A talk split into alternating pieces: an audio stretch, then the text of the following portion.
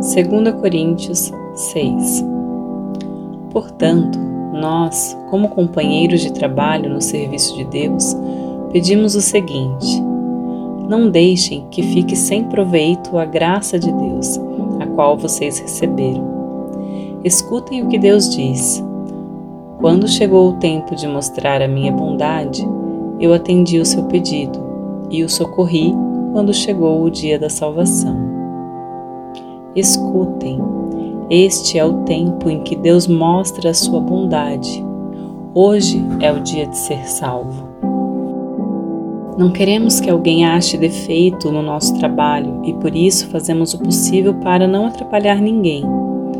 Pelo contrário, em tudo mostramos que somos servos de Deus, suportando com muita paciência as aflições, os sofrimentos e as dificuldades. Temos sido chicoteados, presos e agredidos nas agitações populares. Temos trabalhado demais, temos ficado sem dormir e sem comer por meio da nossa pureza, conhecimento, paciência e delicadeza, mostramos que somos servos de Deus.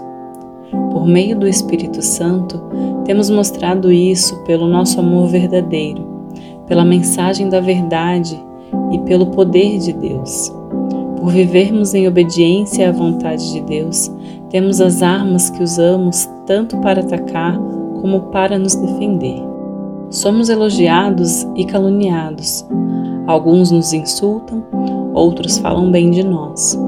Somos tratados como mentirosos, mas falamos a verdade. Somos tratados como desconhecidos, embora sejamos bem conhecidos de todos. Somos tratados como se estivéssemos mortos, mas, como vocês estão vendo, continuamos vivos. Temos sido castigados, mas não fomos mortos. Às vezes ficamos tristes, outras vezes ficamos alegres. Parecemos pobres, mas enriquecemos muitas pessoas. Parece que não temos nada, mas na verdade possuímos tudo. Queridos amigos de Corinto, temos falado francamente e temos aberto completamente o nosso coração para vocês. Não temos fechado o nosso coração. Vocês é que têm fechado o coração de vocês para nós. Eu falo com vocês como se vocês fossem meus filhos. Tenham por nós os mesmos sentimentos que temos para com vocês e abram completamente o coração de vocês para nós. Conselho contra a influência dos pagãos.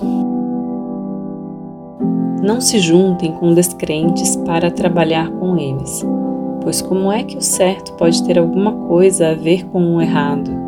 Como é que a luz e a escuridão podem viver juntas? Como podem Cristo e o diabo estar de acordo? O que é que um cristão e um descrente têm em comum? Que relação pode haver entre o templo de Deus e os ídolos? Pois nós somos o templo do Deus vivo como o próprio Deus já disse.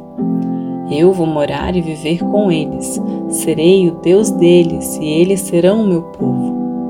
E o Senhor Todo-Poderoso diz: Saiam do meio dos pagãos e separem-se deles.